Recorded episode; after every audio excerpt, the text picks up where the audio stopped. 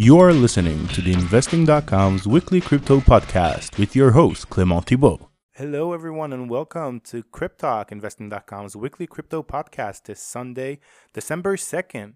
It's already December. Who would have believed this year of 2018 is almost coming to an end?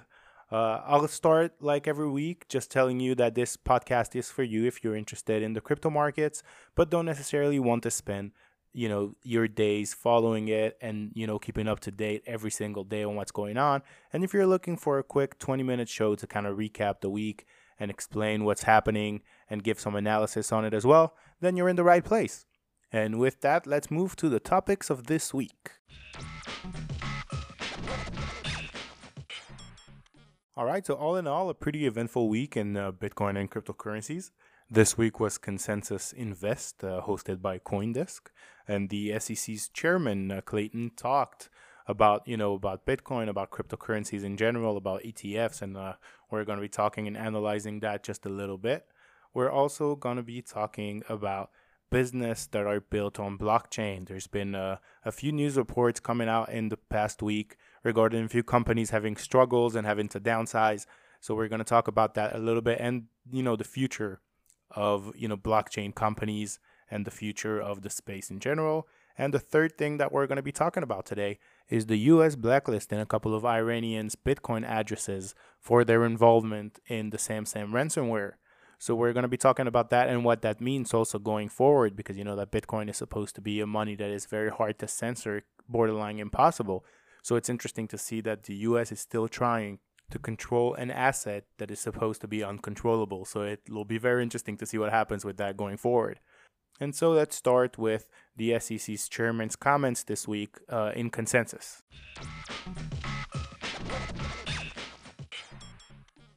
So Jay Clayton, the chairman of the U.S. Securities and Exchange Commission, was on CoinDesk's stage this this Tuesday, speaking about everything cryptocurrencies, and it, it, was very interesting. So we're gonna talk a little bit about what he said on Bitcoin. Uh, we're gonna talk about what he said on a potential Bitcoin ETF because that's also interesting. And of course, how can we not talk about what he said about ICOs and how he sees things? So we'll start on Bitcoin, which is just you know he he basically said things that they have said before about how Bitcoin is not a security, how it's more of a currency, and I, he said you know one sentence that's resonated with me, and he said that Bitcoin is designed to be akin to the dollar, the euro, the yen, and it operates that way. People who purchase it are expecting it to operate that way. And I think that, you know, this falls into a broader theme with the SEC.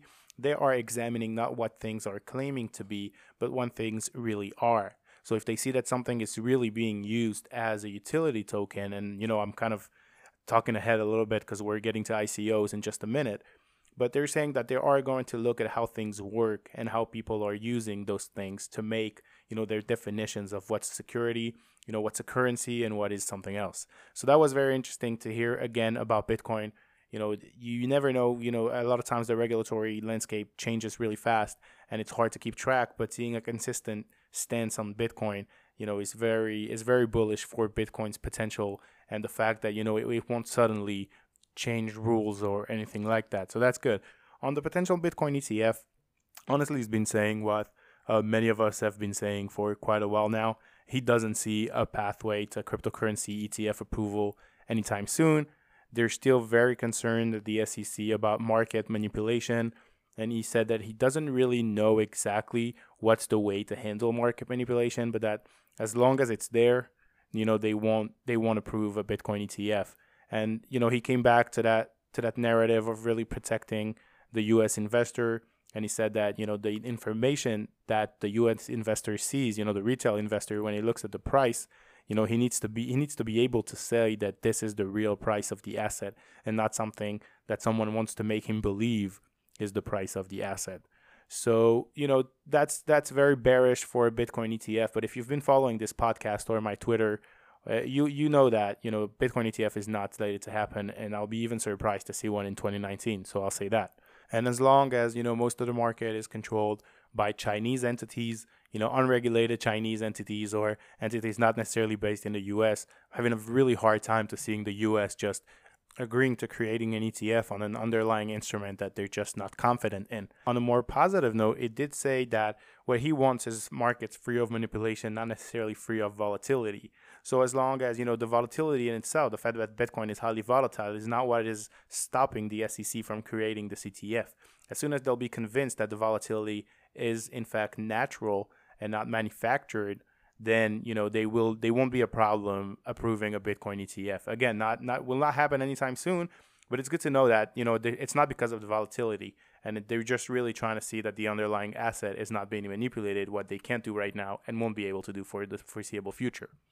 Regarding ICOs, uh, so the SEC's chairman Jay Clayton said that if you ve- if you finance a venture with a token offering, you should start with the assumption that it is a security. He also said that many token offerings were obviously securities, so I'm expecting a few more hammers to drop from the SEC in the coming months. Uh, he did say that you know if you are telling two different things to the SEC and to your investors, that's not a good place to start. And if you are lying to the SEC, they will find you and they will prosecute you. Uh, he didn't want to talk too much about XRP. And of course, he's going to be asked about it because, you know, it's the second biggest cryptocurrency these days by market cap. But he didn't want to say anything about XRP. And I think that the SEC, you know, has this kind of rule where whenever they're investigating something or looking at something, they're keeping it under tight wraps and they don't want to give anything away, especially not on a crypto public stage. So that made sense to me that he didn't want to get into that. Uh, he did say that you know the SEC is looking forward to talking to ICOs and to seeing how they can work with ICOs. And, and he, you know he, he summed it up perfectly, and he told everyone to just get their act together. And if you want to do well, and if you you know everyone means means well, but if you want to do things by the rules and and let the U.S. also protect its investors like the SEC is supposed to do, then come talk to the SEC and uh, figure something out. It was a very good discussion. I think it was very open. Uh, I think it was I think it was a good thing that you know the SEC's chairman actually came to a crypto conference and and talked about you know the regulations and the hurdles you know for crypto for mainstream adoption for how the SEC sees it. I think it's very positive and that we should keep this dialogue going with the SEC because at the end of the day, like it or not, the SEC still wields a lot of power in the U.S. market, and if they call something out then this thing, whatever business it is, is very likely to you know to need to pay fines and stuff. It's important that the communication lines stay open, and I think that you know it was it was very good to see the SEC's chairman on a crypto conference and on a crypto stage talking about these kind of things. All right, so uh, moving on to the bear market effect on crypto companies. We're going to be talking about little companies that have encountered some trouble with the recent uh, crypto dip. So let's get to it.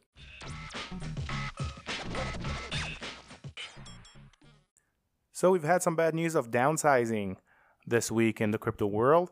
Uh, I'll start with uh, Steemit. So Steemit is a social media platform, and the idea is that you know you use cryptocurrencies to pay content creators and content curators, and so it creates a whole ecosystem of people getting rewarded with you know the Steem cryptocurrency for creating and curating content. So it announced that it had to lay off close to 70% of its staff because of the prolonged bear market for cryptocurrencies. So, you know, they they've been building the team and they've been relying on higher crypto prices. And you know their treasury management was mostly in crypto. And that created, you know, a situation where you know their projections of the lowest crypto price was not low enough. And now they don't have enough money to pay for all the people. So they have to lay off more than 70% of their workforce. Now treasury management is a very, very tricky thing. And I think that a lot of ICOs, you know, and I think we'll see it more in the coming months as more and more ICOs have trouble. I think that that's the one thing that you really need professional help with. And, and risk management and treasury management is one of the hardest things to do when you create a business, knowing how much money gets in, how much money gets out. And in cryptocurrencies, when you're building, you know, a cryptocurrency business that your underlying treasury is so volatile and, and it can move up and down. And I think that Steemit is one of those companies where its token is down, I think like 96%. So of course, if your token is down 96%, you're gonna have a tough time paying the bills, and that's if that's all that you have. So you have to diversify into you know fiat currency because that's how you pay the bills. And I think that a lot of ideological ICOs that won't necessarily want to survive on dollars and will want to, to show that you can create something based on their own currency, I think that we'll see many of those fail. Because at the end of the day, you still need to pay people. And as long as you can't pay with your native cryptocurrency, you know, at the supermarket, or you can't pay your rent with it, then those people that you need to pay your rent to, you know, if or your mortgage, if you're if you owe to a bank, you know, they're going to need money in dollars and not in your cryptocurrency. So that's something that is interesting. I mean, it's it's I'm very sorry to see it happen, obviously, and but I think that treasury management system uh, problems is is something that we'll see a lot of going forward. Uh, we also have SpankChain, which is an adult entertainment platform built on the blockchain. Uh, they also had to downsize their team. Uh, there were 20 people at the biggest, and they've had to now downsize from 12 to 8. So that's all that stayed. And they're claiming to have now reduced their monthly burn to two to eighty thousand dollars instead of two hundred thousand dollars, which was what they burned through each month so far. Again, you know, they, they, they announced their treasury, so they have three million dollars left, and they're supposed to be able to be holding on another couple of years. Uh, another couple of years, I mean, two, three years, you definitely need to know that you have that to operate your business and to grow it properly, even at crypto zero. And I think that the smartest thing to do if you really want to concentrate on the building is that you keep some of that money in fiat money so you can pay everyone. You can focus on developing your product. I think that SpankChain did that to a certain extent, and this is what is allowing it today to be able to say, okay, we have two years of runway when we can build and then we'll have to worry about raising more money or actually turning profitable. So I think, you know, going forward, that's a good thing. And when there's too much money, when there's excess money, there's also inefficiencies. And I think that the bear market really brings out those inefficiencies and are, you know, forcing people to be become more efficient with the funds that they have. It's not unlimited funds anymore, and you need to survive a few years. So that's it. And we've also had uh, Gigawatt, which was a U.S.-based uh, mining company and they declared bankruptcy with and they owe millions to people.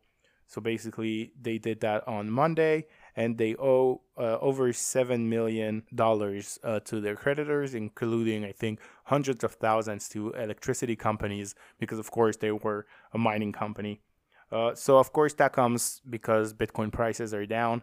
And again, I was talking just a minute ago about the the inefficiencies in the market, and the fact that Bitcoin prices are dropping means that the break even point is lower for miners. And that only means that only the, the strongest miner is the one that can either mine on a loss for a certain period of time until Bitcoin prices stabilizes or are able to really mine at a very, very low cost. So we're talking about countries, you know, that have subsidies on electricity and, and, and things like that. But in the US, that's not the case. And the liabilities are supposed to be somewhere between 10 and 50 million, which is a lot of money. And I'm sure that we haven't seen the end of that story yet. And uh, just another uh, bite of information from Trustnodes that says that ICOs have sold more than 2,000, 200,000 Ether, sorry, in the past 30 days, with more than half of it, that means 119,000 Ether sold in the past seven days. So, like I've like I said, I think that you know businesses that want to continue living in a in a big bear market need to have their money in a currency that they can pay the people properly. And I think that many ICOs are kind of realizing that right now. That hey, if this bear market thing continues and Bitcoin, you know, drops and Ether drops lower, we won't be able to pay our bills and we'll have to close shop. So let's sell what we can today to guarantee that we have at least another year or two, you know, where we can operate without thinking and obsessing about every last dollar. So again, I think that's a good step going forward for the ecosystem as much as, you know, it brings prices down because it creates selling pressure. Going forward, if you want to build businesses, stable businesses, you need to be able to to make sure that you have the funds necessary to run that particular business.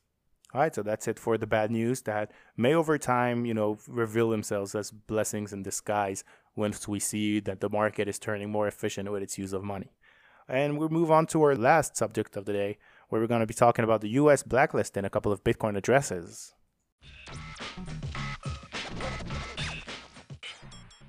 So, our third topic today is actually very interesting to me. Uh, on Wednesday, the U.S. Treasury Department's Office of Foreign Assets Control announced that they were adding two Bitcoin addresses to its specially designated national sanction list, uh, which is the big, scary list that the U.S. maintains that if someone happens to be on that list, you can't do any business with him without invoking the wrath of the US. And interestingly, according to Coindesk, uh, Iranians have been blocked in general by Shapeshift, and Iranian customers have troubles right now accessing the exchange, even with a VPN. So that's something also interesting. There's always unforeseen consequences in crypto because it's such a young industry. We never know what's going to happen and how. So seeing all Iranians blocked from an exchange because the US added a couple of you know Iranian addresses to its sanction list is very interesting. So if you haven't been following the story, so uh, a couple of years ago I think there was this SamSam ransomware and what happened is that uh, malware would be taking over the computers of corporations, hospitals, and what they needed back is Bitcoin, right? So they said, okay, send Bitcoin to this address, and we're literally blackmailed by their, you know, information systems, and that you couldn't get access to it, and everything would be wiped unless you paid a certain ransom in Bitcoin. So the U.S. managed to track those two individuals. They managed to track the Bitcoin address that they were using to do it. And they basically said that whoever does business with these two addresses is against the law in the US, which is a very, very harsh sanction. Apparently, they turned something like seven, six to seven thousand bitcoins to Iranian rial, which is millions worth of US dollars. Now, the interesting question is really what happens with Bitcoin right now, because you know that Bitcoin was designed in a certain way that governments would not be able to control it, and they're not centrally issued. And so the government really has limited power over the network itself. But you know, now we'll get to see really what happens when the government has some authority over the people that are doing the action. So it doesn't necessarily have action over the technology, and it's not like Swift or you know with Swift, which is what banks use today to transfer money, you know, uh, across distances. What happens is that if the US blacklists someone, it just loses access to that SWIFT system. And the US can ban people from there, but the US can't really ban people from Bitcoin. They can't really take control of these addresses or of whatever Bitcoins are in them. So they kind of depend on the community, you know, willingly willingly doing the dirty work of borrowing those accounts and not transacting with them. Now, another interesting thing is that exchanges actually already do bar certain addresses for trading on their platform because they know that they don't want any, you know, scammy coins or any any stolen goods on their property because you know then they'll probably be liable for the exchange of those certain dirty coins that were stolen from somewhere. So the exchanges can make it really really hard for people to be able to, you know, get rid of those coins of those dirty coins the thing is that at the end of the day, you can't really force anyone not to accept those coins. So what the US right now did is that, you know, if you trade with one of those addresses and you receive Bitcoin from one of those addresses and the US government, you know, is able to trace your identity to your address and prove that you have done business with those two accounts, with those two addresses, then you would get caught and probably prosecuted in the US for violating the sanction but it's not something that is that easy to do. And what happens a lot of times is that Bitcoin finds its way to an exchange, is converted to Monero, and from there it's very, very hard to track, if not borderline impossible to track. So right now the US, you know, that's all it can do. It can just hope that no one does business with those addresses. And in case someone does, they can always try to figure out the identity of the person behind the address, just like they did with those Iranian people they figured out a couple of names, which I'm not even going to try to say right now. You know, they now know that those are the people controlling this address. And if you do business, it's like you do business with that person. So they can probably do the same to whoever will receive the coins from that particular address. Unless, of course, this person, you know, takes extraordinary measures of security and really distances himself, like his personal self, from the address. And really, I brought it up today because I think that when when we're talking about Bitcoin and why Bitcoin was created, you know, this is kind of what it was created for to create some kind of money that will not be controllable by governments. And I think that this is a very, very interesting stress test and, and test case of how will Bitcoin react and how the community and how people, you know, that are using Bitcoin will react to that order from the US government because this is kind of what the whole project is about. You know, being sovereign over your own money and not getting, not letting anyone, you know, control and tell you what to do with your own money. Now, of course, I'm not putting into question the morality of what those people did.